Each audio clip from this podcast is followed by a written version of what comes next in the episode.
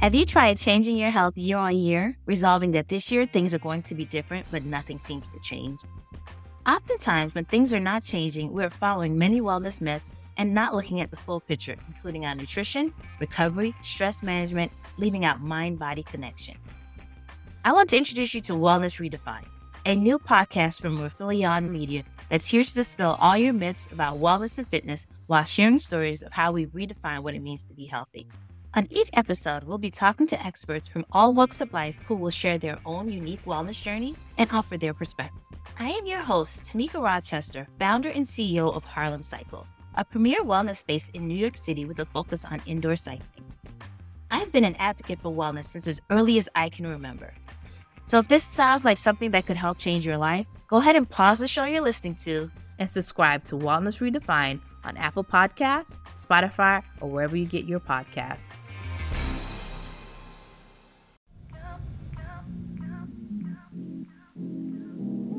Hello, everyone. Welcome to Inclusive Collective, where we share stories and learnings of inclusive people, organizations, and innovation. I'm your co host, Rob Hadley, people and culture strategist specializing in DEI and people analytics.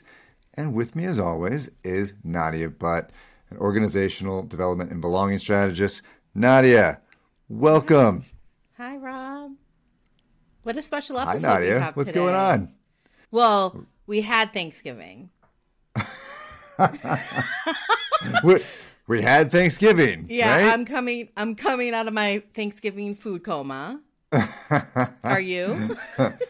Yeah, a little, little quieter this year for, for good reason. We're going to have a very big holiday season, so we wanted to kind of chill this this Thanksgiving. And how about you? you you- Yeah, I was going to ask you actually. What's your favorite Thanksgiving? What's your favorite like meal or food at Thanksgiving? What did you enjoy so this past my week? favorite thing, which I don't get to, what I don't get to enjoy, is so you know the family's from Kansas, and you know what we do in in Kansas. we put have mashed potatoes with noodles on top of the mashed potatoes. I think it's like a. I think it's something from like, like a, a casserole? Eh, no, no, no. It's like you have your mashed potatoes, but instead of putting like gravy, put noodles with like you know with with, with like a like a broth on it as well. So you're just you're just heaping carbohydrates on top of carbohydrates. It's just Wow. magnificent. It's just like if you can't get enough carbohydrates. And and guess what? Kansas. We can't. My wife. I was like, what does that. your wife think about all this? She disallows it. She just Well, she's never inclusive. right? She's never inclusive around the holidays in terms of the foods that I want to eat. She's like, no, we're Oh, not really? that. That's terrible. That's hilarious. Yeah, I don't think I've ever heard that as a meal um, or a part of the meal. so that's interesting. That's different. Yeah. Okay. yeah, yeah. How about you? Uh, well, we went to our cousins who she she prepares like a month, maybe six weeks in advance all the pie Wow. crusts that she she does about twelve to fourteen pies. Uh, for Oh. we there's about forty people that show up, usually between thirty and forty people. Obviously, the pandemic it was lower, but yeah. Um, so she makes homemade pies every Thanksgiving. They are delicious. Whoa, I definitely want to be invited to this. Is there any way I can score an invite? Yeah, I think she she would like Juliana. Yeah, yeah. And maybe I mean you yeah, yeah, you be you you'd fit I in. I think we it's a very diverse group of people. So you would definitely fit in. Oh, awesome, awesome. Yeah. Yeah, you're Yeah. always more than welcome. I'll have to tell her to include you next time.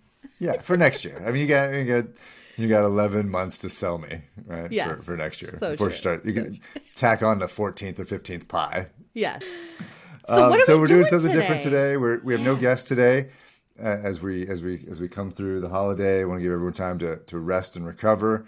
Yeah. And so we are going to spend a little bit of time answering some questions that we have gotten either from social media or emails or just in everyday interaction with with clients and friends, uh, things that, that are very commonly asked of us. And Yeah. we're going to go through it and uh, and uh, and answer some questions. Did you get any are from Alex, your neighbor? I'm curious. I get it all the time from Alex, and I love we should. We'll have to have we'll have to have Alex come and do a special episode with, with, just Alex. Love that. Yeah, so good. Um, so, are are you ready for the first one? yeah, for sure. I, I can kick this one off as well. So, this is obviously something that we hear a lot because we focused our season one on founders, so startups and venture capital. The question is I recently started a company. How soon is too soon to start thinking about a DEI plan for my company? Mm. Let me let me kick it off and say first, go back and listen to season one of Inclusive Collective because all the answers yes, are there. Right. That's uh, they really are. It's pretty it's pretty good.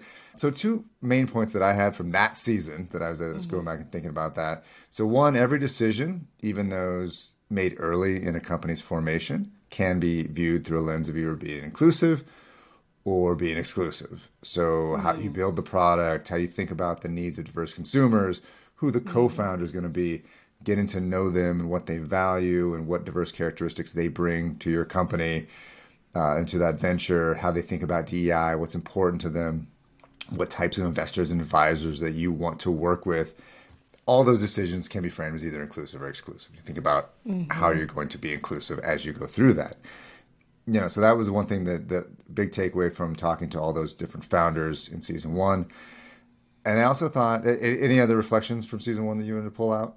What I learned through every, mostly every person we spoke to, is that their identity is like core to the mission and vision and values of their company, which also play a part into like the company and its growth and how decisions are made. So I just I I feel like exactly what you said about like learning more about your customers, your customer demographic, maybe even the community that you're in, um, your identity, how that plays a role, then that's all really coupled into your company. And then I have another thought on this, but but I want you to react to that.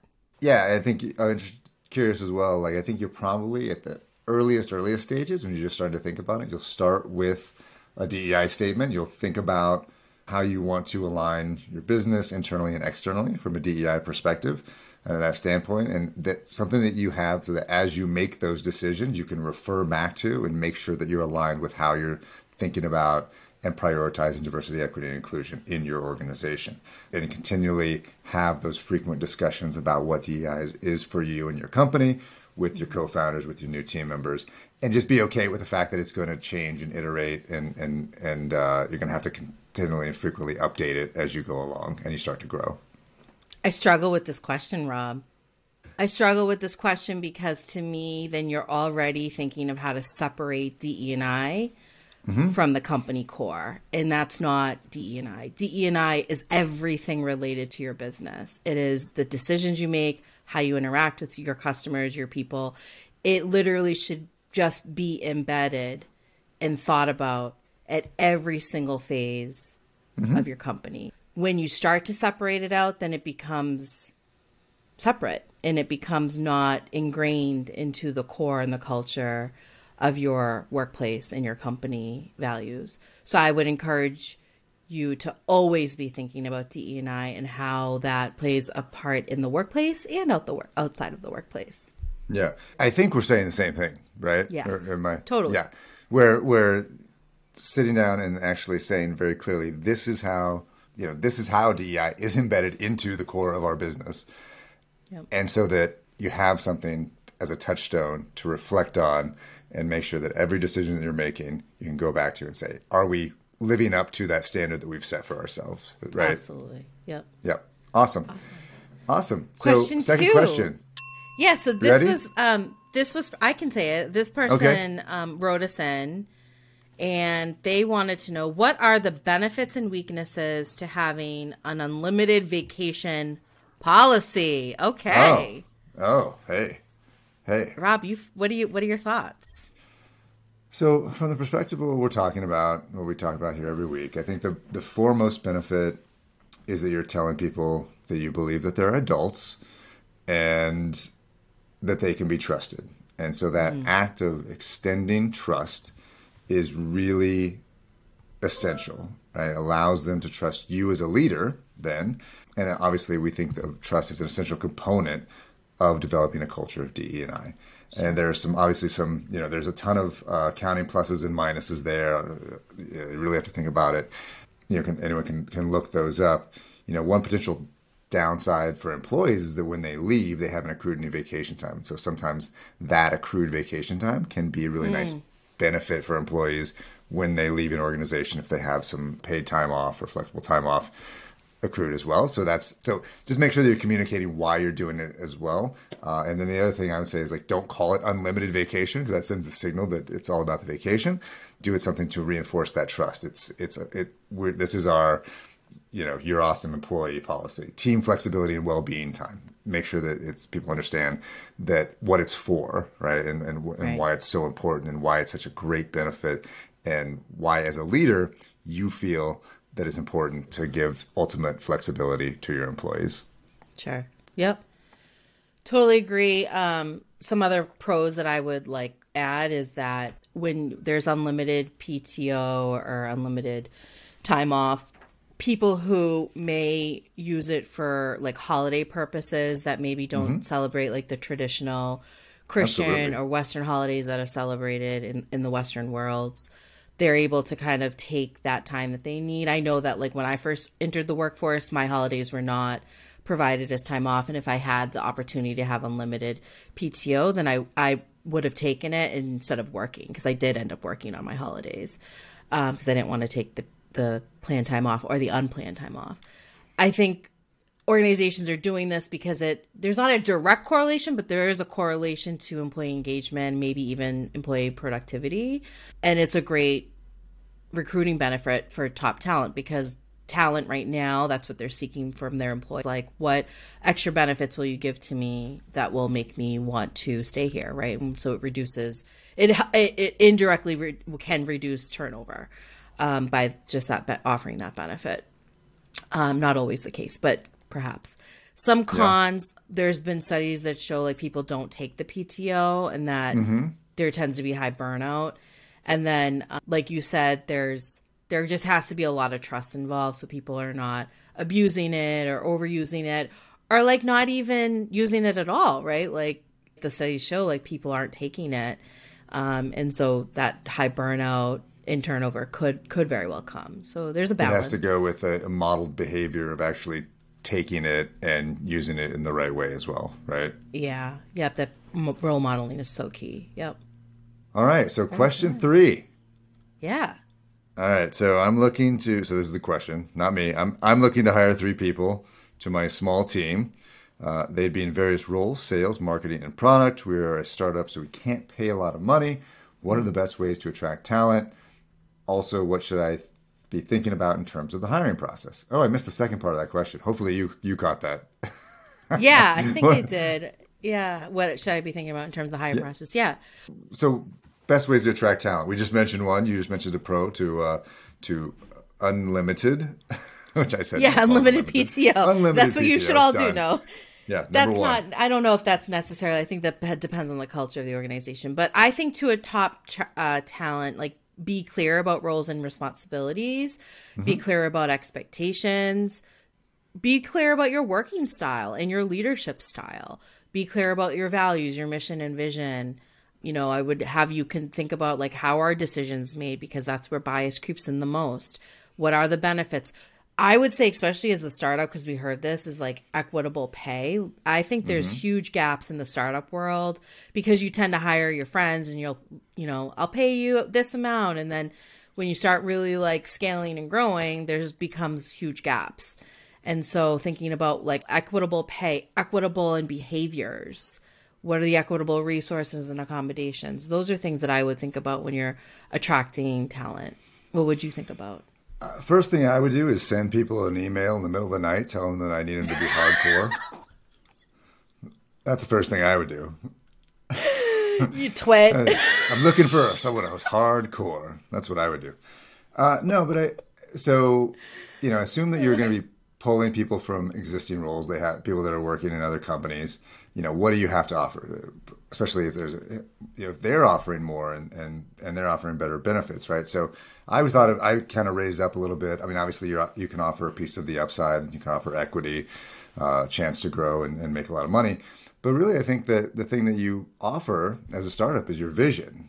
Hopefully, mm. you're building something that you can be proud of and that you're deeply passionate about you can offer your environment and the culture that you're creating. People want to feel seen and heard in their environment where they feel that they're unappreciated in their current role, um, even if they're making a greater amount of money, even if they have better benefits. as a leader, this is something that you can control. Right? As a startup, mm-hmm. as you're building your culture, you can you can control the culture that you're building.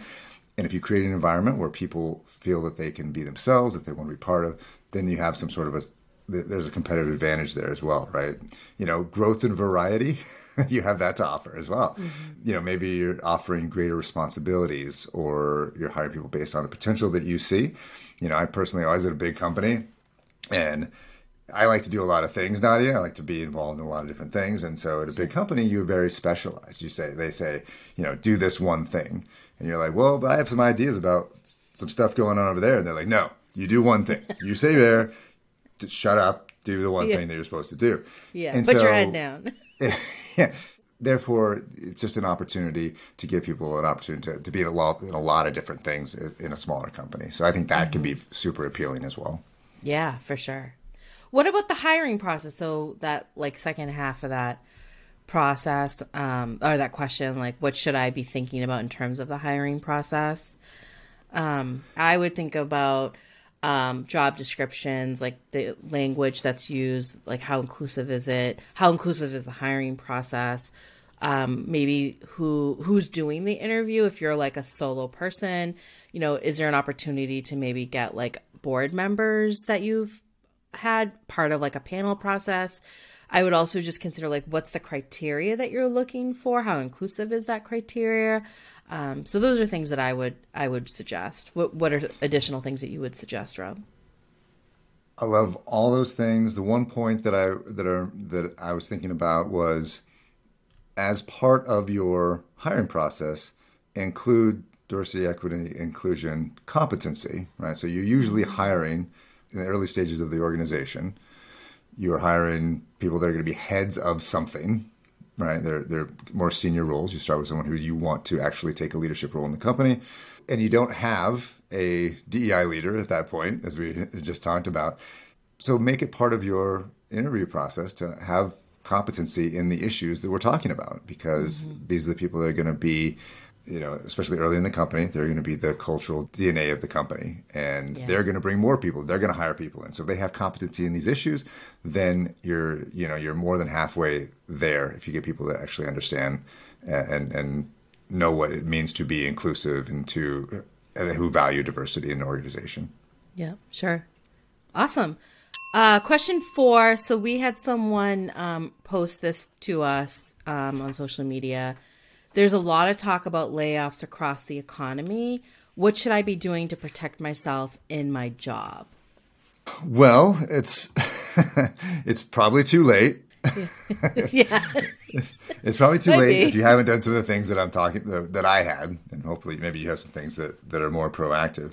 Um, because you should also always be thinking about this, especially if you're at a larger company. There's very little. We live in an at-will employment society, so that means that you can be fired, you know, whenever whenever uh, you, you, need to be. Uh, the good news is that means you could also be hired, right? So that's the that's the thing, right? So companies can lay you off as soon as they as they want to. So Facebook and Amazon, they're they're literally cash machines. They're just printing money, but they've laid off twenty thousand people over the last couple of weeks in those just in those two companies. So first thing I say is, you know, obviously as a given, do a good job, like perform.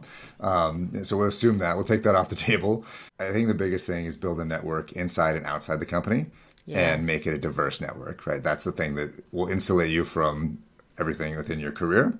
Mm-hmm. Inside the company, play with, so that means play with, with others, with other departments, make sure mm-hmm. you're meeting people in other departments, make friends, be interested in what's happening outside of your own role because the easiest landing spot when you are laid off is either one floor up or one floor down, right? Mm-hmm. So just mm-hmm. moving to the next department who you may have established a relationship with. Uh, that has the added benefit, and I'll talk a little bit more about this. That if you are forced to leave, the people that are going to be most helpful to you in your life are going to be the loose connections. Um, mm. That there'll be people that have left the company from other departments because they won't have overlapping networks with you. When you work in a company, let's say if you worked in a company for like five years and you're laid off, you know, the people that are useless to you are the people that are you know that you're working with every day over the, those five years, right? Mm-hmm. So you you you you get laid off, and you're like, hey, I'm I'm looking for something.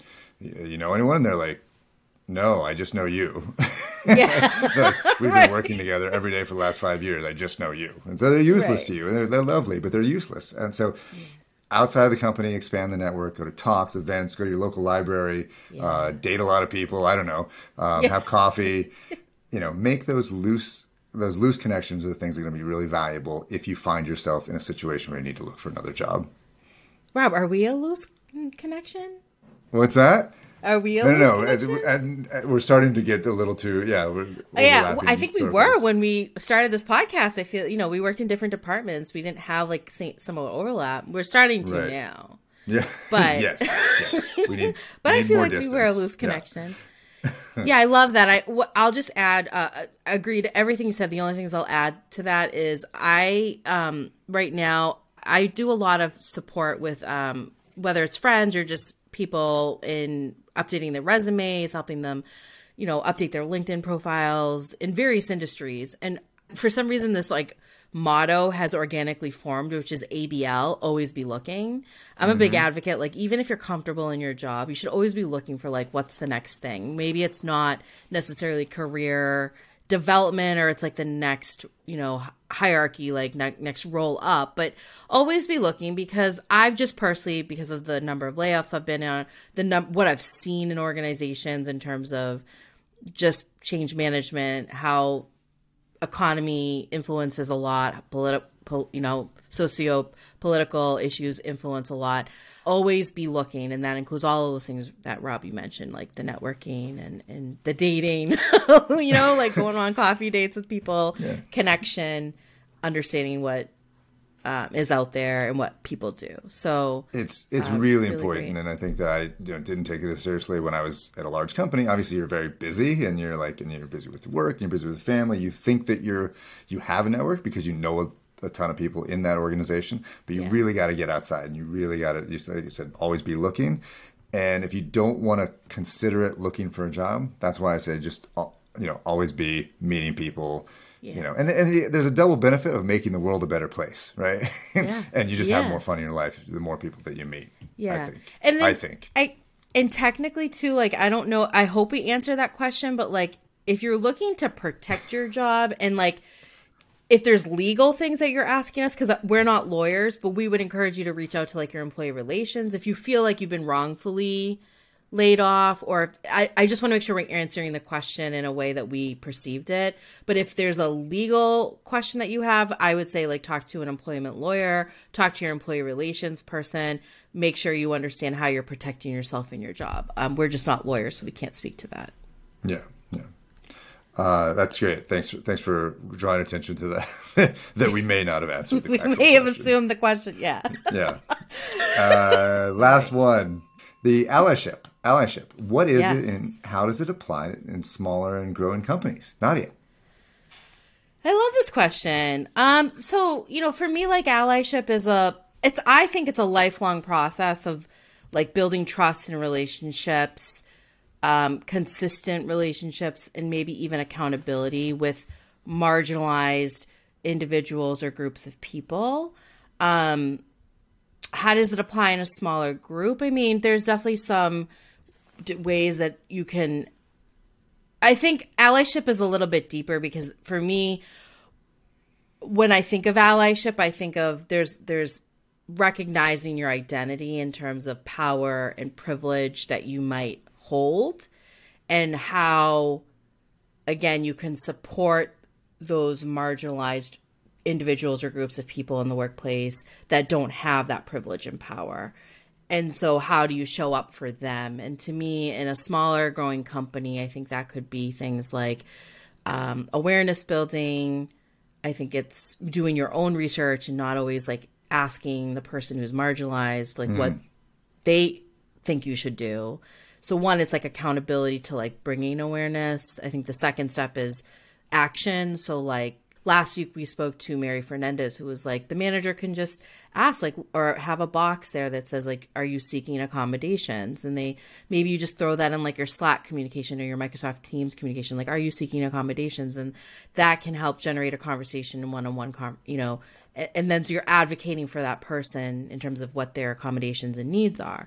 Um, I think that's a form of allyship. I also think like mentorship is or sponsorship, right? I'm a big believer of like if you see something, you say something, and like this concept of like bystander versus witness, and like if something happens to me, like something did actually happen to me in the workplace. Um, I think I was sharing the story with you a few years ago. Mike Emery, a big shout out to you. But um, the the Muslim ban happened in tw- um, 2016 or 2017, whatever year that was, and from you know when Trump instituted this Muslim ban, and I walked into the workplace, and Mike Emery pulls me aside and he says, "I will walk in the streets to you know to protect you and your family and your loved ones and all Muslims," and that to me just like spoke sponsorship in the sense of like he's an ally to me. And of course it wasn't happening directly to me but it was happening indirectly to all of my family and my friends. And there was a sentiment that like muslims don't belong in america and then him vocalizing that in a meeting with other leaders was really powerful that to me is sponsorship and then i think there's again just reflection and um, introspection that occurs that that was great and i think it was very thorough and gives nice bullet pointed answers. So I don't have anything tactically. I think from you know from my perspective and just thinking about it, and I, think that action piece is. So I think it's rec- first the recognition of your power and privilege, and then aligning actions to help either those marginalized, minoritized groups. Um, what steps are you taking? So under that large umbrella of all the different things that you can do to make sure that uh, you're centering others in the work that in the work that you're doing you know, I, I also wanted to add, I think I was telling you is on, on allyship, what's one of the favorite things I like to measure.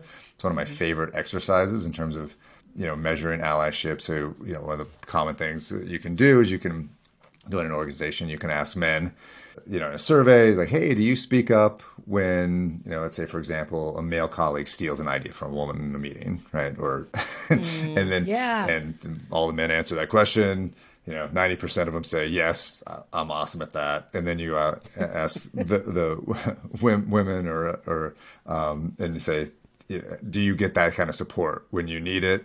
and, and then like, and like only no. 20% say yes. right. And then look at the differences between those two groups and how they, uh, how they, have, and it's really powerful because it's measurement tool because it's showing behaviors in a very clear and distinct way, right? So even if you perceive that you're doing having the right behaviors, you're doing the right things to support it. But if others don't necessarily see it the same way, the ones that you think that you're trying to uh, be an ally for, the, then you have some work to do. And I think it's one of the yeah. one of the favorite tools that I that I use. Yeah, that's great, Rob. Thanks for um, for sharing uh, those uh, those comments as well. So um, I think those were all the questions that we got for right now. Yeah. Keep those um, questions coming though, right?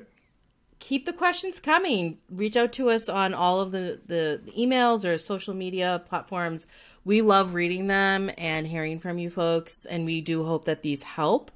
Um, so definitely reach out to us. We're happy to answer um, your questions. All right. Well, thanks, Rob. That was great. Thank you for uh, thank you to everyone joining us this week on this week's episode. Inclusive Collective is a production of Rifelion Media. We'd love to hear from you, so send us your feedback um, at inclusivecollective at rifelion.com. You can also find us on LinkedIn, Instagram, Facebook, and TikTok.